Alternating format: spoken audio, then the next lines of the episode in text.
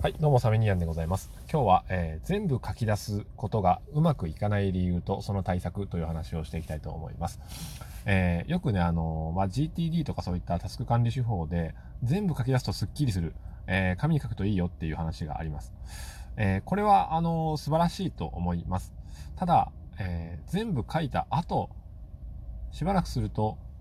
あれ、なん、なんか他にも言っていっぱいあったような気がするっていうことで、えー、書いたはいいんだけど、リストにしたものを机の上に置いといて、またどんどんどんどん増えていって、結局なんかモヤモヤモヤモヤしてきて、また書き出すみたいなことを、えー、してるんだけども、仕事は一向に終わらないっていう状況があったりするわけですよね。うん。最近はそれはなくなったんですけども、正確にはあの意図的に、えー、理解しているけれども、そのリストに載せてないっていうことはたくさんあるんですけど、うん。さあ、えー、これがなぜ起こるかっていう、まず仕組みの話ですけども、サミーニアン的理解でいきますと、これは記憶の海面にあったものはすぐ沈んでいってしまうからなんですよね。うん。すぐ沈んでいってしまうものには空気を入れてあげなければいけない。うん。ところがその空気は時間が経つとまた抜けていくと。えー、これが私たちのあの膨大なトゥードゥリストのと、えー、記憶の仕組みだと思います。だからリストが10個あったと、100個あったと。で100個書き出すとでその100個を書き出した時は、えー、全てに空気を入れるという状況なんですよねでふっとこう膨らませたあ to-do リストの全ての項目が海面に浮かんでくるんですでもその、えー、海面に浮かんできたタスク1から100までのタスクには実は小さな穴が開いていて放っておくと水が染み込んできて、えー、ゆっくりゆっくり沈んでいくんですよねで気づいた時には見えなくなって何があったかな何だったかなっていうこれが記憶の仕組みなんですよでえー、じゃあ、すべて書き出したけども、そのうちまたわかんなくなってしまって、もやもやして、えー、不安だけが募る。これの対策としては、え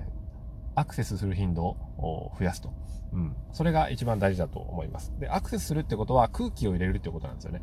この、えー、あらゆるタスクに対して空気を入れてやって、記憶の海面に起こしてやるっていうのが、え、実はすごく大事。うん。です。で、この考え方と反するものとして、脳みその中を空っぽにせえっていう話があるんですけども、僕はこれはちょっと違うな、ちょっとあの正確じゃないなと思っています。で、何が正確じゃないかっていうと、頭の中を、えー、空っぽにするっていうのは、煩悩とかモヤモヤを空っぽにするのであって、やるべきことまで追い出すということではないし、えー、タスクに必要な、処理に必要な情報を、えー、追い出すということでもないということですよね。うん。だから、たびたびその、記憶の中にアクセスしてタスクに空気を入れてやるで記憶の海面にその浮かんでくる、えー、タスクをがあなんですかね沈みゆく前に、えー、アクセスするっていうことが非常に大事です、うん、そうすると何がいいかっていうと例えば昨日空気を入れたあこの書類について考えるっていうタスク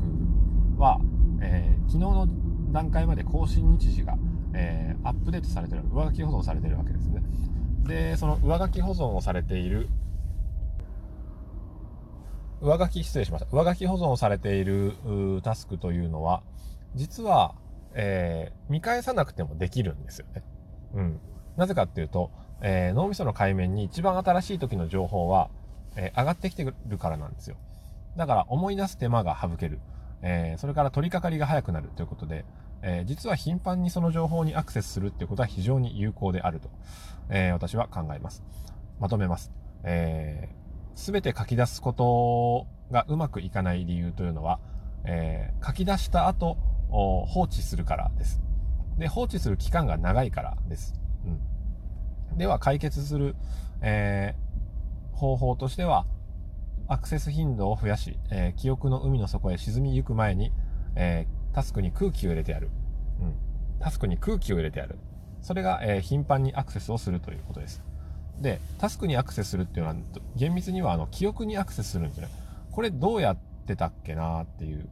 タスクの状況に対して自分がアクセスをすると、全ての状況を把握しているという、えー、状態になります。そうなってくると、えー、自分のやろうとしていること、やっていることっていうのの全体像を、えー、の全体像の最新の状況を把握しているっていうことになります。うん。これを行うことで、えー、まあ、抜け漏れがあるということは自覚してますけど、今せめてリストに入っているものの場合については、えー、割と、まあ、不安なく、えー、やっていけいくことができるように、えー、なっております。うん、ということで、ぜひ、えー、お試しくださいませ。さよなら。